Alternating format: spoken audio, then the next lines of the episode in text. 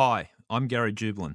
As a subscriber, you're listening to the latest episode of I Catch Killers before anyone else. Thanks for taking out the subscription. Enjoy this episode of the podcast first.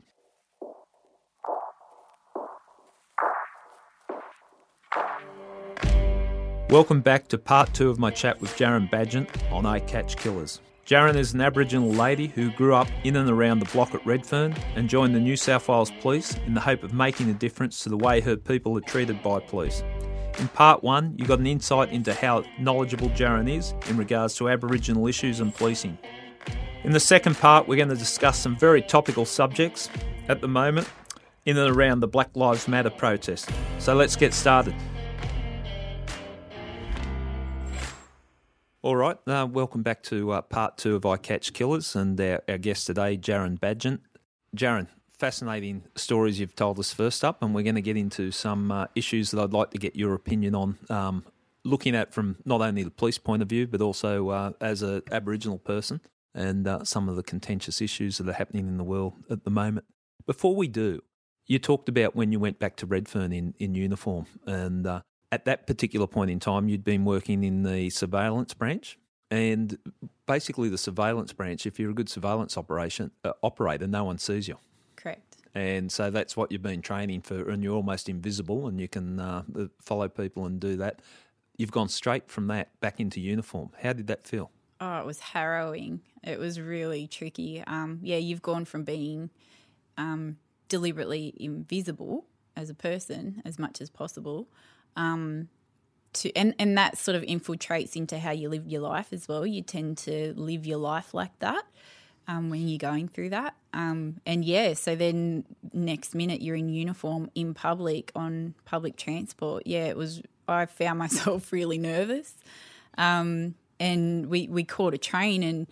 I was standing on the train with my back against the wall in the furthest corner because it, it, was just so uncomfortable for me. And uncomfortable, why? In that, uh, you know, people are looking at you or? Yeah, well, all of a sudden you're just visible again and people can see you and not just see you, but they're looking at you. So um, when you go from the opposite end of the spectrum to that, yeah, it's it takes a bit to get used to it. I remember putting the uniform on and just going, I can't walk out of here. Like, what, what, do yeah, I do with this? It's not a target in the sense of someone's going to attack you, but no. a tar- target in that. Uh, uh, people are going to walk up to you, ask for advice, and uh, people you know, will make comments. Yeah, or even say, you know, how you going, and thank you for your service. You yeah. get that too. It was just a bit of a. It was it was different. It took a transition period to get back used to that. Yeah, I, I know on rare occasions uh, in early parts of my career when I was in uniform, and uh, you'd go to big events, and uh, where and people would be coming up to you and asking for advice on where to get, how to get here, and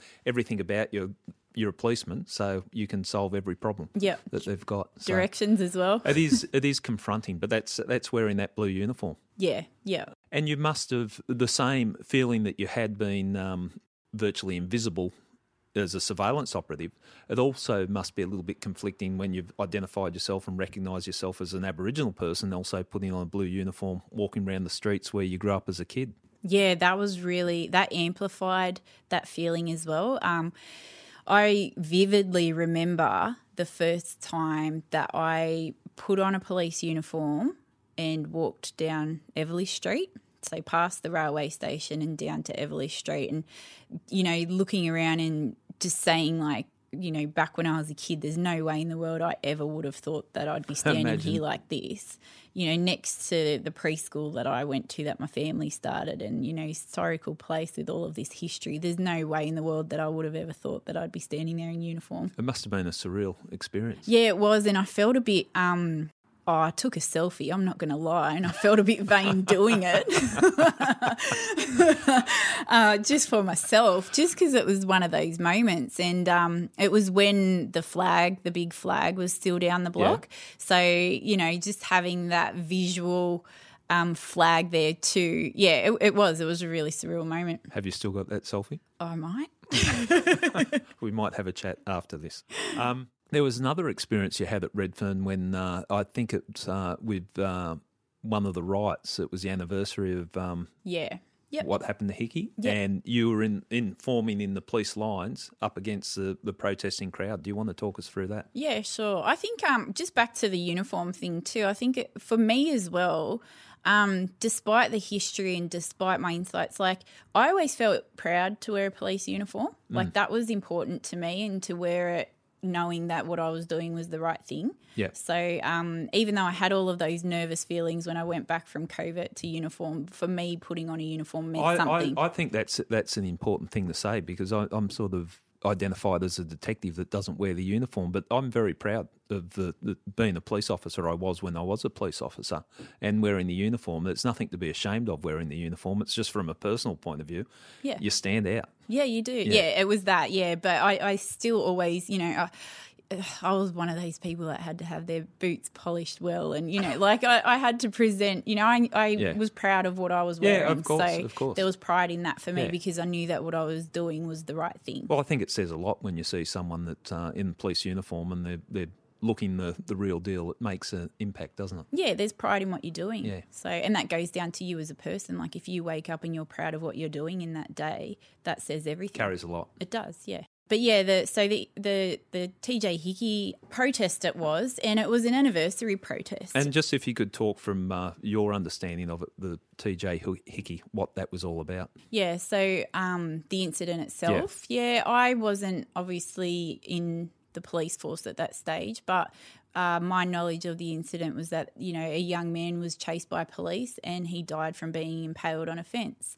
Um, there was inquiries that found that there was um, nothing that the police did to cause that death, and community feel otherwise, and, Yeah. and that's where we and find that ourselves was where today. the animosity was. Correct. is, And that's yeah. where we find ourselves today. But I think the, the key thing in this is that a young man died and he died in horrific circumstances. And no matter what people's theories are on exactly what happened, at the end of the day, a child died. And that's that's what needs to be acknowledged and remembered. Um, the particular uh, protest that you're talking about that I was at, we'd had peaceful discussions. Our command had had peaceful discussions with community and, and protest organisers. And I think it's important to know that not all people that turn up to these protests are from community. That's that's another thing. You know, they come from all different places. And before the protest started, you know, I, I knew a lot of people that were part of that protest, and I fully supported what what it was that they were doing Yep. and you know we walked alongside one another and Mm. and that was what was happening but i think um there was one particular lady she was an older middle-aged white lady who was So you're in your police uniform. i'm in uniform yeah full and uniform the police have been called there for the protest. well any protest has Yeah, a police you've- presence you've got police there, yeah, yeah. and at that stage there was no issues between police and protesters Yeah. and and you know this protest had been happening every year since the incident Yeah. And as time had gone on, those discussions between protests and the police, you know, you've got to get approval for these kinds of marches and stuff. And so that had those processes had already taken place with senior police. Yep. Um, it was just this one particular lady we where the protest was walking, and as I said, I was walking alongside protesters because I knew them. we were family, and there was no issues around that. But this one particular lady just wouldn't follow a direction, which was please don't walk into oncoming traffic. A pretty simple, Simple. direction.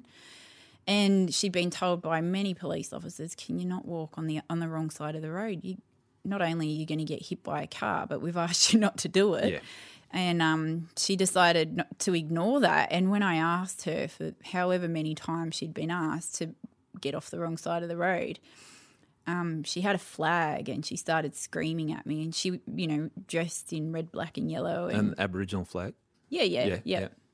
Aboriginal flag, um, which by the way is now owned by a non-Aboriginal company, but it's a whole separate issue that one. And she started screaming at me that I was a murderer of Aboriginal babies. And it was where the point that she had said that the actual location, geographic location that we were standing at, was within a couple of hundred meters from the preschool on the block that my family had started. And I just, it was one of those moments in time that you just say to yourself, you can't even make this stuff up. Yeah, you you couldn't make that up. Imagine trying to stop. Can I just explain something and point Yeah. to the, the kindergarten? It, it just wouldn't work. So No, it would also- have been. It's quite. It, the irony wouldn't have been lost on you standing there in police uniform being yelled at. Absolutely that. not lost on me. But I looked around and you know saw people and they're looking at me and it, that look people that I knew obviously, and they were like, "Oh God."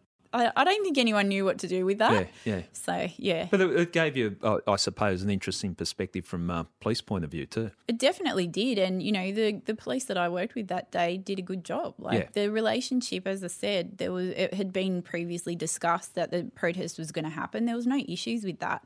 I think it's just when um, the the trouble, the problems lie when you've got people that don't understand the ongoing discussions. And Yeah. don't get me wrong, I'm speaking about that moment in time. Yeah. What's happened since then? Things would have changed Yeah. daily. So Yeah. I think, uh, and it was pleasing that time that uh, we marched uh, with the Barraville protest. I, I thought the police, the way they handled themselves, was very well. Yeah, on, on- agreed. on that occasion, and very respectful of what was going on, and it was uh, it was heartening to see from uh, a police point of view. Yeah. To, to see that because I didn't know how they were going to react. I think both you and I were standing there nervous. We're in the protest and we're not cops anymore. Exactly, and, and my partner Simon as well. Yeah, he yeah. he was the same. So. I, there was one point that myself, you, and Simon and my children were we were the back line at one point, I think, and behind us was um, the horses. Yeah, And I just looked around and was like, "Yeah, this is this is one of those moments." Like, it was, pretty strange, wasn't Yeah, it? yep. yeah. Look, that leads us in nicely to talk about a, a couple of things that are, that are going on that uh, are pretty uh, pretty intense, and uh, the uh, incident over in America with uh, George Floyd, Yep. and what's happened there, and the, the protests, and the it's it seems to be more than just the protest on, on what's happened there, and what happened there is horrific. And from my point of view as a police officer, I'm embarrassed that uh, what happened, and that's probably not saying it strong enough. That uh, seeing uh, someone killed in that fashion by people that are out there to protect, it was just horrific. But um, do you have an understanding, or what's your thoughts on the, the uprising and the, the, the angst and anger uh, within the community? in in And America, we're talking America Yeah. Yeah. I just think that um, when you have a system of oppression, which is what Americans are saying has happened, African American, black community in America in particular, and what we've seen, and you know, certainly that fits what I've seen coming out of there, then if you continually oppress a people over a period of time and disempower, it's like a vo- volcano is going to erupt. And now it's out of control. Yeah. Um, and that incident, I couldn't even watch that. It absolutely sickened me. Yeah, yeah. There, there is no excuse for it, is it? No. Uh, when you see something like that, but uh, the anger and uh, now and uh, the timing of the situation, and then uh, the. Oh, a couple of days ago, we see the footage uh, circulate of the uh, young Aboriginal um, teenager. Yep. Uh, I think he's 16 years of age, um, thrown on the ground by a police officer. Now, that's an area that you've worked. You know the community. Um, of all people, you, you're uh, entitled to an opinion on it. And uh, can you give us your thoughts on it, looking at it, if you can, from a police point of view, but also from the Aboriginal point of view? I think, um, well, that was Surry Hills, so it was a different, it was the command over.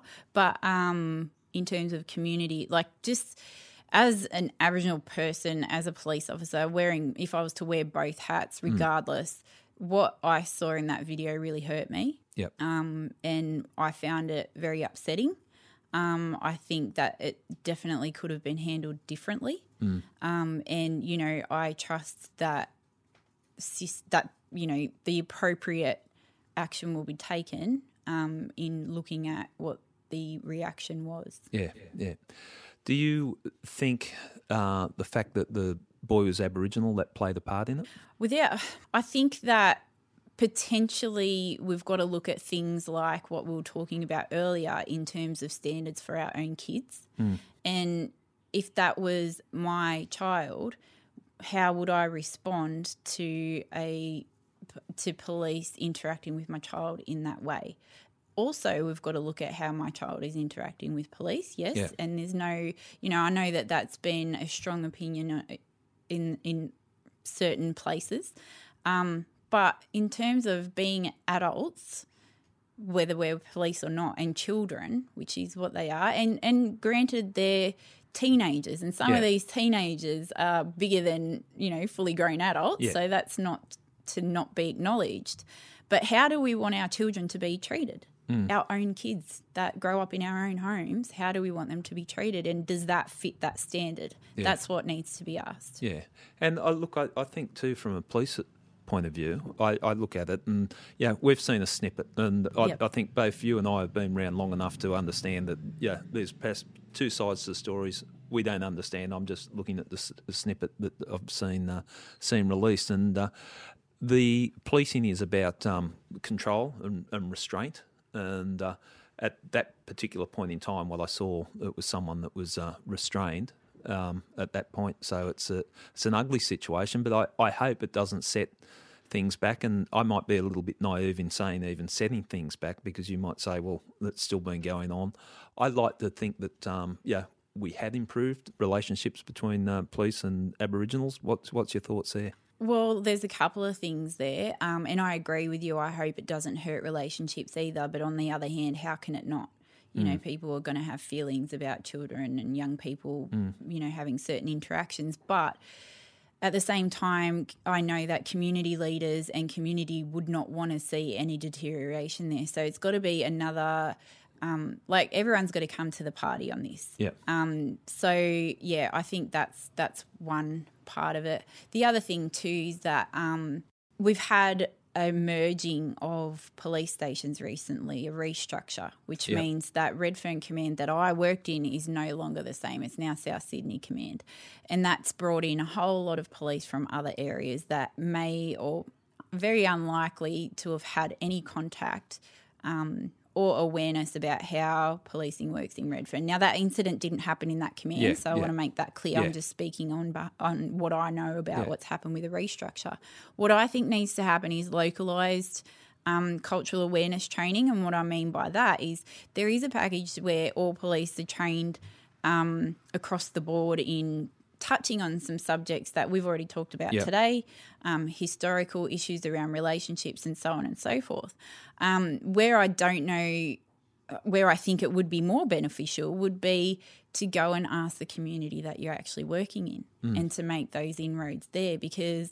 Bourke is not like Redfern, and Redfern is not like Cowra, and Cowra is not like Moree, and everybody has their own. Indi- individual problems, so we can't just blanket. That's the- right. the- and and also each place has its own strengths and there are strengths in every community across this country so Mm.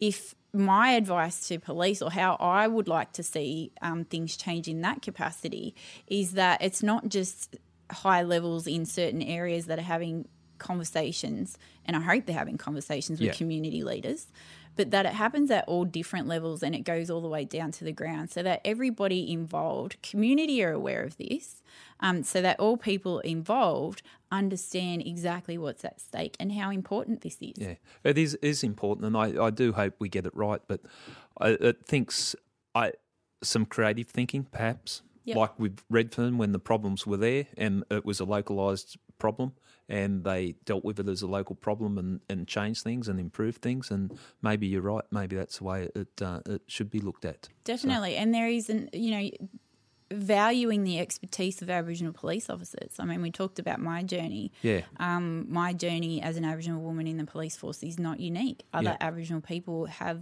skill sets that other police officers simply don't have. Do you think, for two parts to this question, do you think we should utilise the skills and knowledge of Aboriginal police officers? And second part, is it fair on those individuals to be used in that capacity? I think that if we are going to use pathways like IPROWD to recruit Aboriginal people, then there's already an acknowledgement that Aboriginal people bring a, a different, unique skill set to the job. So the acknowledgements already happened before they've even gone into the police force. Right. What needs to happen after that is a valuing of that skill set and, and a further acknowledgement of it. Um, and yes, it is probably going to come down to an individual's choice as to whether or not they want to take that on. But when you, and you're asked the question, are you Aboriginal before Yeah. you go in there? So you know that that's a part of the job description. Maybe not the job description, but what you're applying for. You've identified Yeah. yourself as an Aboriginal police officer. So use use the skills or use the knowledge. Exactly. Yeah. And it's it's difficult. I mean, imagine when you are a skilled cop who's been in the job for a certain period of time, you know that your workload's bigger if you're working in certain areas and it's not acknowledged. I mean, if this was something like, you know, investigators course or some other skill that's that's recognized on SAP, then you're valued for that. But this, you're not valued for it. Yet you're key.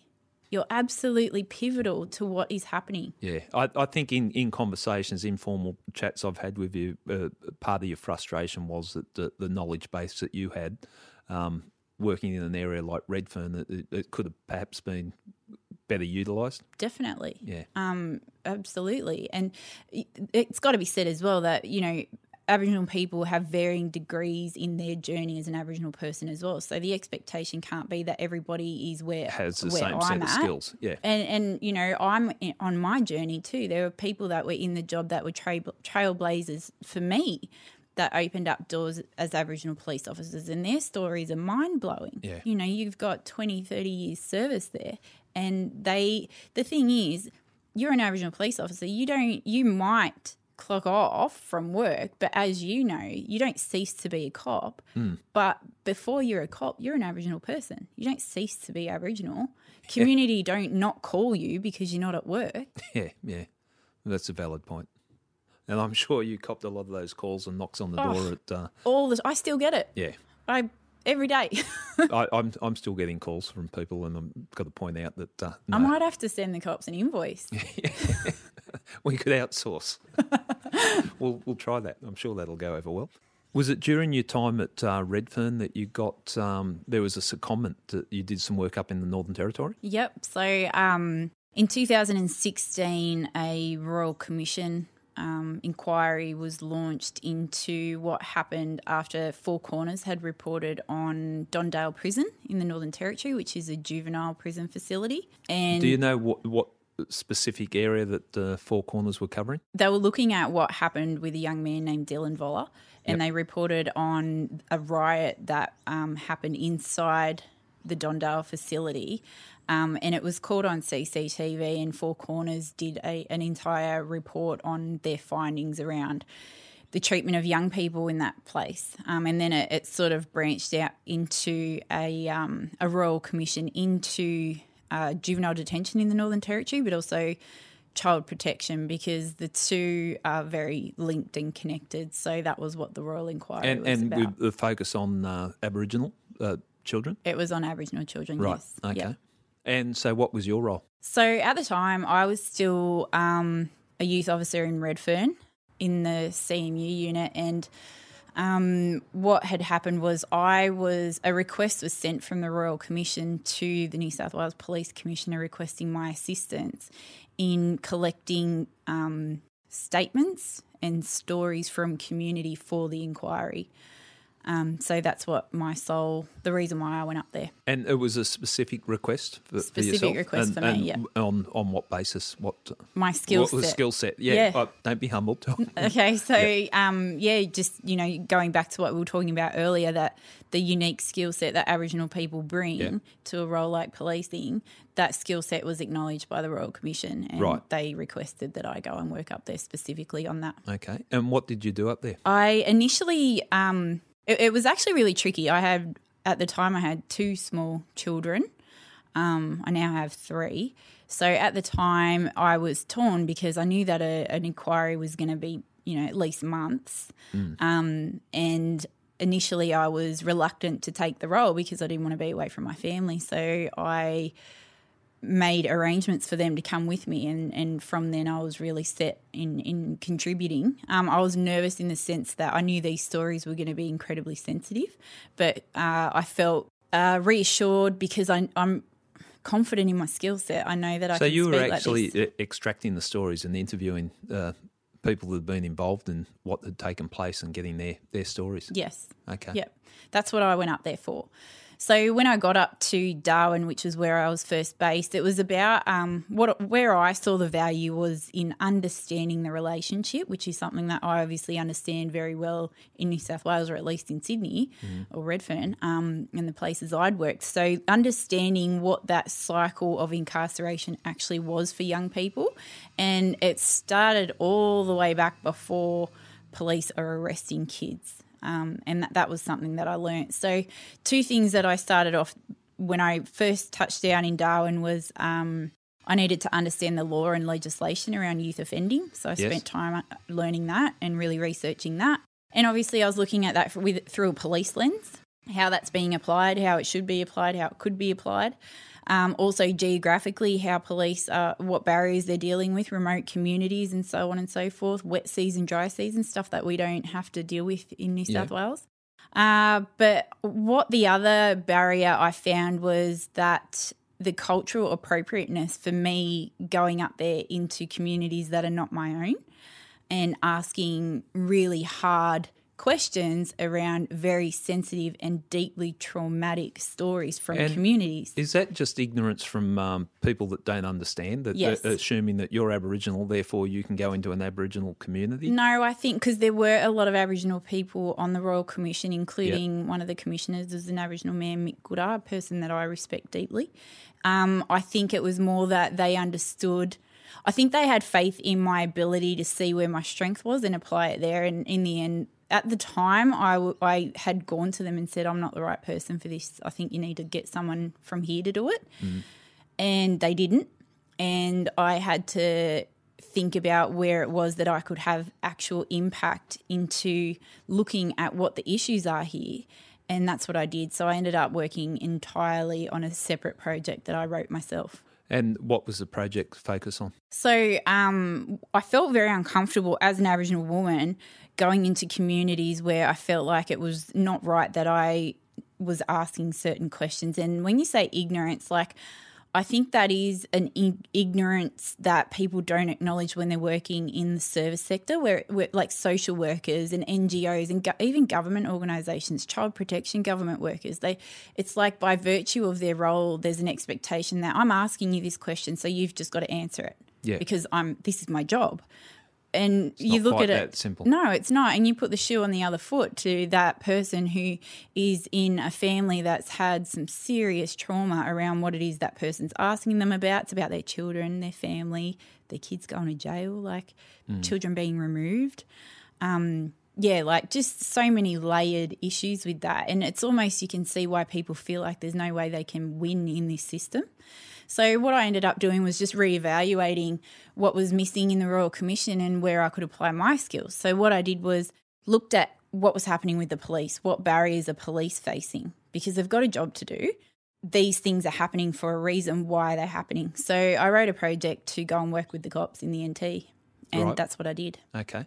And with the high incarceration rate with the children and the cycle that starts at a very early age, Yep. how, how is that or could that be broken? Um, there's a lot of things that are happening there. I think that, you know, it, it starts from the education system and children and people feeling valued and um, acknowledged in a system that might not necessarily speak to them. Like you've got kids that are not just bilingual, some of those kids know five, six, seven languages. Um, it might not fit in a Western world, but that's a really strong kid that knows that, that's connected to culture and, and thrives in their own community. Now, you put that child in a school setting that was designed many years ago that doesn't necessarily fit that kid in in that person in that kid's strengths Yeah. you can see It's in instantly tears. yeah you can see instantly where they're going to hit barriers Yeah. and um, i know that there's a lot of people in community up there that are working on these things um, there is an aboriginal school in alice springs uh, but you know you can see why across the board there's going to be issues straight away and then i think it, it escalates in all different areas from that all the way from disempowerment in a lot of different ways remoteness again health issues employment uh, but what I noticed was that there was a lack of understanding from a police perspective. I did see that. But also um, the processes. You know, how is a, a legislation being applied to young people to afford them the best opportunity to get out of the system? And that should have been the key focus, but it was more about, and I and I think when you're policing and if you're junior, um, the bigger picture isn't clear Yeah. You you got your job, you got your uh, task, and you fulfill it, it. and you're not you- looking at the bigger picture. That's right. And you, you know, you answer to your supervisor and they sort of tell you what your taskings are and you do them.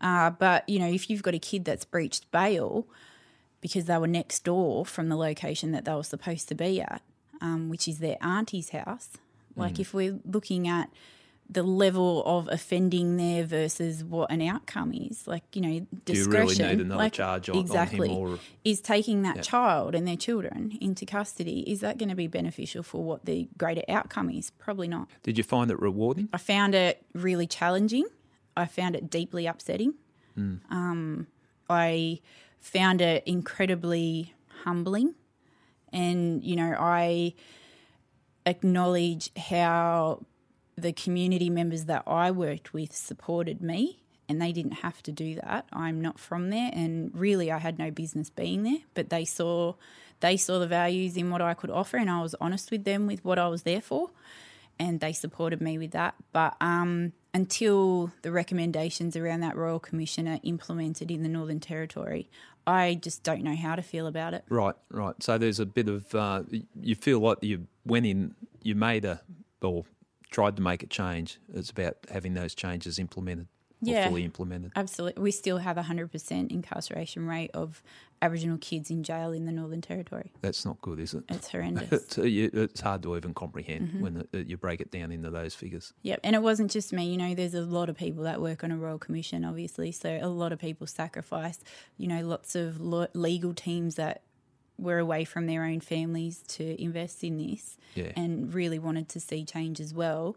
And most importantly, how a local community up there supposed to mm. feel. Do you still hope that those changes will be implemented at some stage? Yeah, I I hope. I, I mean, we're still waiting for changes to be made about Aboriginal deaths in custody. Yeah. So I don't, I don't know how to feel about it. So after coming back from uh, Northern Territory back to Redfern, Yep, you left the police. I did. Yeah. So my time in the territory, I learnt a lot about um, Indigenous incarceration of children as well. There's models in New Zealand that have a totally different model than we do in Australia. They they actually don't have jails, um, and youth officers, Māori youth officers, are, are really trained to the nth degree. There's a lot of investment in that model.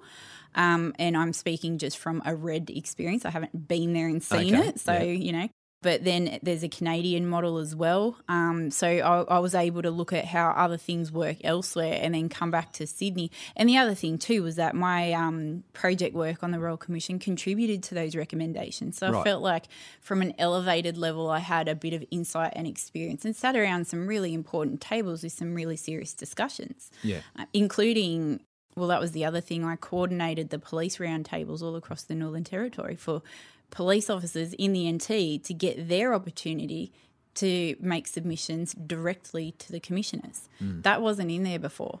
So there wasn't a police voice. And when i came back to new south wales it was you know you're decompressing a long time. It takes a while to The- readjust. Well, the intensity of what you experienced up there, I would imagine you do need to. Yeah, you do. Um, but also, like you, you, you come back changed when you're working on these things, and you go from being feeling like your skill set is seriously valued, and then you go straight back into an environment where an expectation is that you just go back to how you were before, but that's not the reality. Like I was in a role that was um, critically analysing legislation and process and why it wasn't working for our kids. And the sad part was was that I found some of the same things Yeah. here. And so when you, I'm, I'm interpreting what you're saying when you came back with having all that responsibility up there and uh, and Northern Territory, then you've come back to uh, uh, come back to the police and Yep. uh, the experience and uh, skill set that you had was possibly not recognised. Is Oh, so uh, it, no, it wasn't recognised. Um, I mean, people knew that I worked on a commission, but there was no. Yeah. No one even asked me how it was. like it was, there was no sort of like, what did you learn and how can we do it better here? No, none of those conversations, and I found that really frustrating. Not only my own command, but you know, when we're looking at youth policy, obviously now I've got not only, I've got a lived experience as an Aboriginal kid interacting Yeah. with police. I've got years of experience working the truck and other areas inside policing.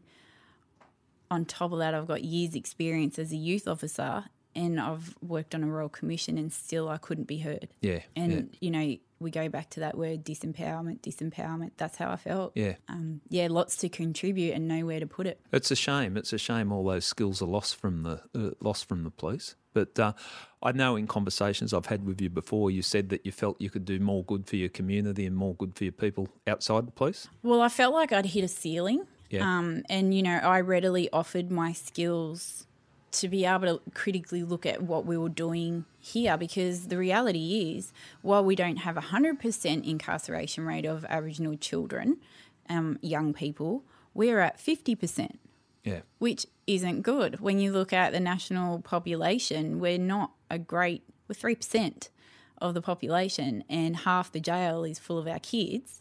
And half, I think it's between 30 and 40% or thereabouts in adult jails. Like, reflect badly, don't they? When you look at it horrendous. statistically. Yeah, and so for me, it was still, I felt like it was still a valuable thing to be able to analyze and look at what we're doing here. Um, you know, and, and there was big movements. There was youth strategies being rolled out in New South Wales. So it was, it was readily available to have these conversations. And you couldn't find a way to the table. No, I couldn't. Yep, I requested and I knocked and I emailed and I did my best to offer what I had Yeah. for a long time and it just didn't happen. So then I started feeling like, well, how I can't waste what I know and and I say this with the the goal is not to bash anybody. The goal is to stop kids from going to jail. That was the primary reason that was driving me. So what I ended up doing was, you know, I did get frustrated. Admittedly, I was frustrated, and you know, I wasn't looking at any opportunities to promote or anything like that. Um, even though I, I did want to. So there was an opportunity for me to go and um, act in a sergeant's role at headquarters in the Aboriginal Employment Programs Unit, Yeah. which goes back to IPROWD. So that's something that I had worked on and been part Very of and felt, with. yeah, and you know, looking after uh, sworn police across the state. And I, I learnt a lot in that role. Um, I was only there for a few months, maybe six months, I think. Yeah. Um, during that time, you know, wrote strategies around how, again, valuing the skill sets of sworn police, Aboriginal police officers. And, you know, the argument's always like, oh, but you've got Vietnamese police officers and you got the.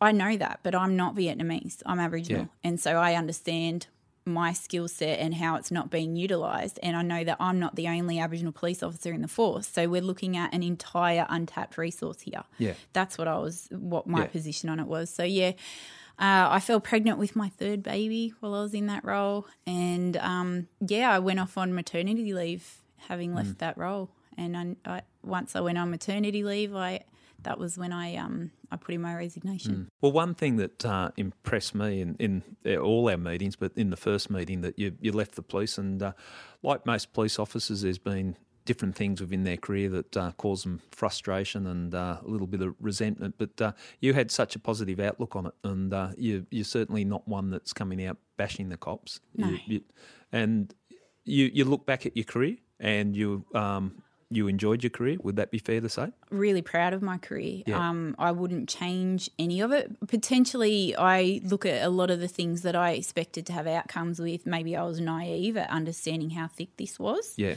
But yeah, no, very proud of it. Wouldn't change any of it. it it's who I am now. So And and could you, in good faith, recommend uh, joining the police to uh, anyone, or or even uh, yeah people from your community Uh, where you I grew up? struggle with that um, Yeah. because I understand.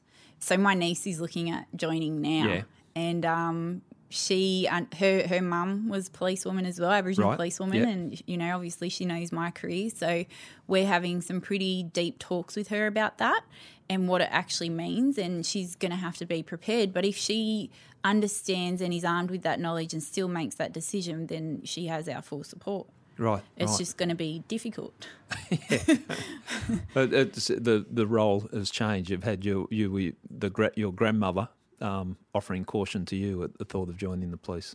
It's exactly that same thing. Yeah. And you know, back then, Nan understood the system and how thick it was. She's worked in the in a government system herself, so Yeah. she understood what I was going to face. Um, Yeah. But I think at some point, you've just got to understand that young people have been armed with the right tools, the right information, and then they've got to make their own decisions. Yeah. She's got our support, so Well, and look, we've we've talked a, a lot about the perspective from uh, an Aboriginal and your, your time in the police, but uh, it does give you a broad range of experiences, doesn't it?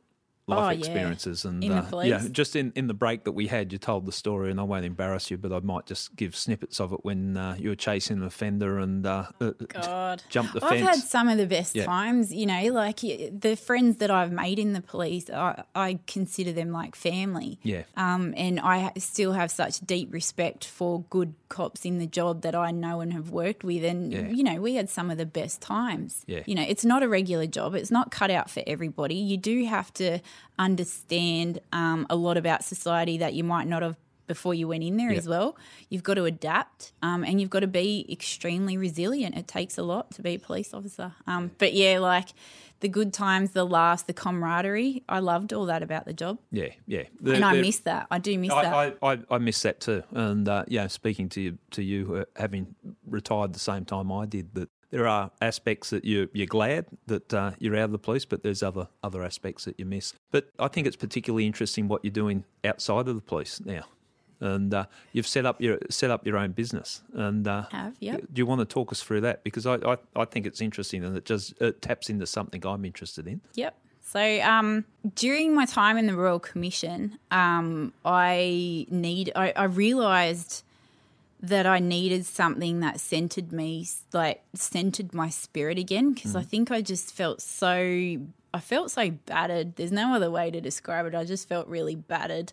Um, and look, you know, as a youth officer, cops use a terminology that we're cake eaters, and you know, CMU, yeah, cake eater unit. Um, I'll just explain that for the audience that um, there's some, and I would never be party to this, but some operational uh, police would call the police that are not out on the streets the cake eaters because, uh, from an operational point of view, police officers' point of view, every time they come into the office, they seem to be eating cake. So, hence the term cake eaters. fair call. I don't mind my fair share of cake, but um, I would have to say that like I was, you know, I worked my butt off, so Yeah. it wasn't, uh you know, my shifts were longer in that youth role because I was there for a purpose, and you know, going from what I had done previously to going into that role, yeah, I felt.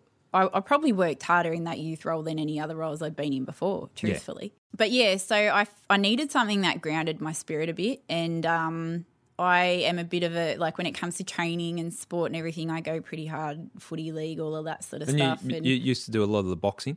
oh, yeah, I Yeah. did all the box, Yeah. clean slate without prejudice that Tribal Warrior ran in Yeah, that was, partnership. that was so cool. That Yeah. was really good. Yeah, oh, three three mornings a week, six a.m. to seven a.m. And you know, Uncle Shane and community had there's up like around hundred people there three times a week Yeah. supporting this program. It's incredible. It's been running for ten years. It's in partnership with police. Like, yeah, so I did all, all the boxing and stuff as well. And I just needed something that was a little bit kinder to myself. And also, I was just, I was really lacking connection to culture for me. Yeah. And uh, for an Aboriginal person, that's where healing is.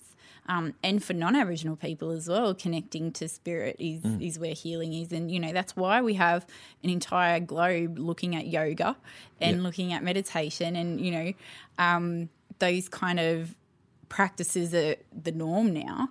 But what people don't understand is that we've been doing these practices here in Australia, in this country, since you know for ninety thousand years.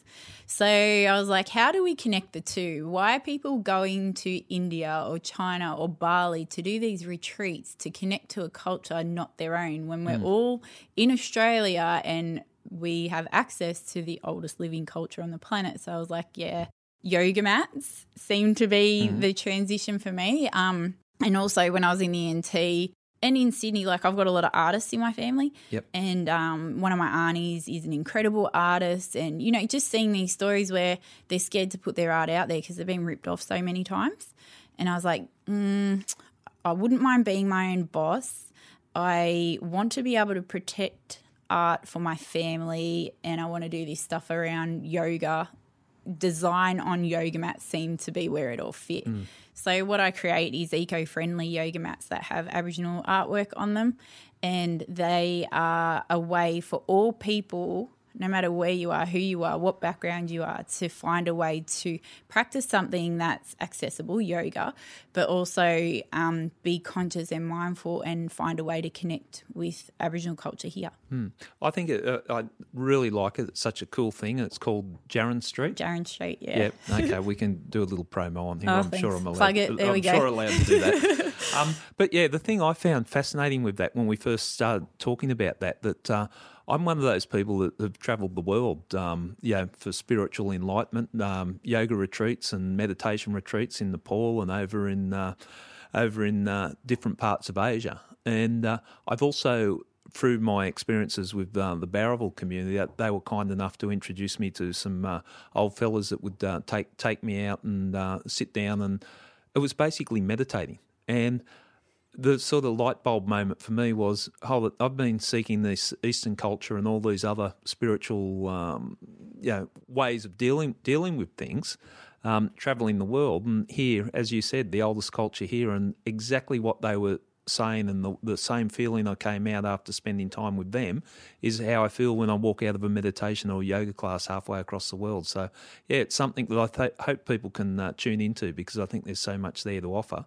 And uh, besides that, the yoga mats look so cool with the Aboriginal Oh, you. artwork. Yeah, so one of the artists is actually my auntie, Joanne Cassidy. So she's with Balgara Designs, and she was the first person that, or herself. So there's three artists that I've got Liz Maloney, Ella Gillespie, and my auntie Joe. And it was just finding a way to protect their, their artworks as well. Yeah. Um, but I think the biggest barrier for people in Australia, or one of the biggest barriers, is that even if they want to connect, they don't know how to like Aboriginal culture. Yeah.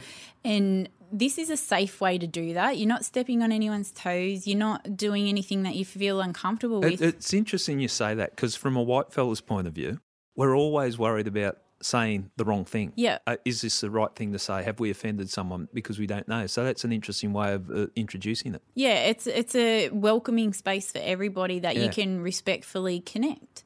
Um, and like you know, when you see things like Aboriginal merchandise or whatever, it might have a slogan that a white person might not necessarily feel comfortable Yeah. wearing, or colours or flat, whatever it might be. This is not about any of that. This is about individuals finding a way to practice something for their well-being and mental health. Yeah, well, I reckon it's so cool, Thank and. Uh, yeah, it, I, I hope it uh, hope it kicks along. And there's another project you've talked about that's been uh, floating around in your mind that I found quite interesting too, and it was about uh, telling the stories of Aboriginal policemen over the over the years. Yeah, I think, historical um, stories, and you're worried about them being lost. Absolutely. I think that, like what we've discussed this entire time, the willingness for Aboriginal people to come to the table and have these conversations and look at solutions, Yeah. that has never been lacking. And there has always been a, an Aboriginal presence in policing, Yeah. and that was always, that was born out of wanting to contribute to something better. And I am not the first Aboriginal police officer, and I'm not the first to have left, and I'm I'm not the first to have left feeling um, undervalued either. And I think that it's a learning opportunity to capture these stories, so that if it can be applied in any other space, whether it's policing or not, that it's valuable. Yeah. Well, that's something that's something that um, we should talk further on. But uh, you know, Yeah. you've talked about a book or a podcast or whatever, and get the stories out because I find it fascinating. It's something that uh, a lot of us don't uh, fully appreciate or understand. Definitely. There's there's some things that have been some of these stories have been shown in very small capacities and it's always like feel good stories, but we need to really dissect what the barriers are. And I was I benefited from Aboriginal police officers before me. They mentored me and paved the way for me. And, you know, some of those people are still in the job, some are not. But regardless, their contribution should be acknowledged and valued and talked about. Yeah. Well, thank you very much for coming on. Uh, once again, I've learnt so much. Every time I sit down and talk to you, I, I feel like I up upskill a little bit uh, better understanding of uh, perspectives from uh, uh, an Aboriginal mindset, and uh, I thank you for that. It's a shame you're not no longer in the police. I respect your decision to leave leave the police. It's just a shame that someone with all the skills that you've got, but I'm sure whatever you do outside the cops, uh, you're going to contribute. So good luck to you, and thanks so much for coming on. Thanks, Gary. Thanks for having me. Cheers.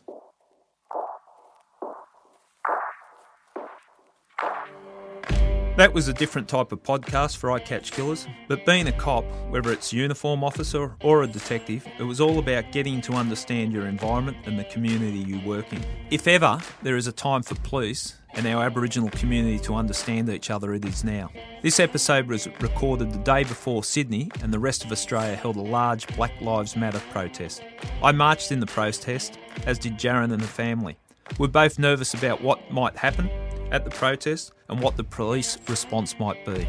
It was pleasing for all involved that it was a peaceful protest. I hope after listening to Jarin, you might understand a little bit more what the protest was about. The lessons I learnt from Bowraville taught me as a police officer, like everyone else, that we all carry some form of bias. That greatly diminishes when you take the time to understand the people you are policing. Thanks for listening.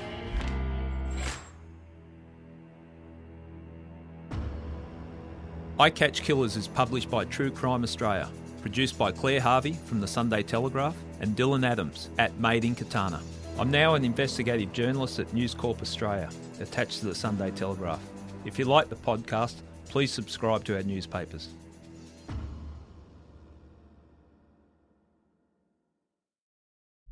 Access a world of true crime podcasts on CrimeX Plus, where award winning journalists take a deep dive into unsolved cases. Every week, we're waking up to a dead woman, a dead mother, sister, auntie, grandmother.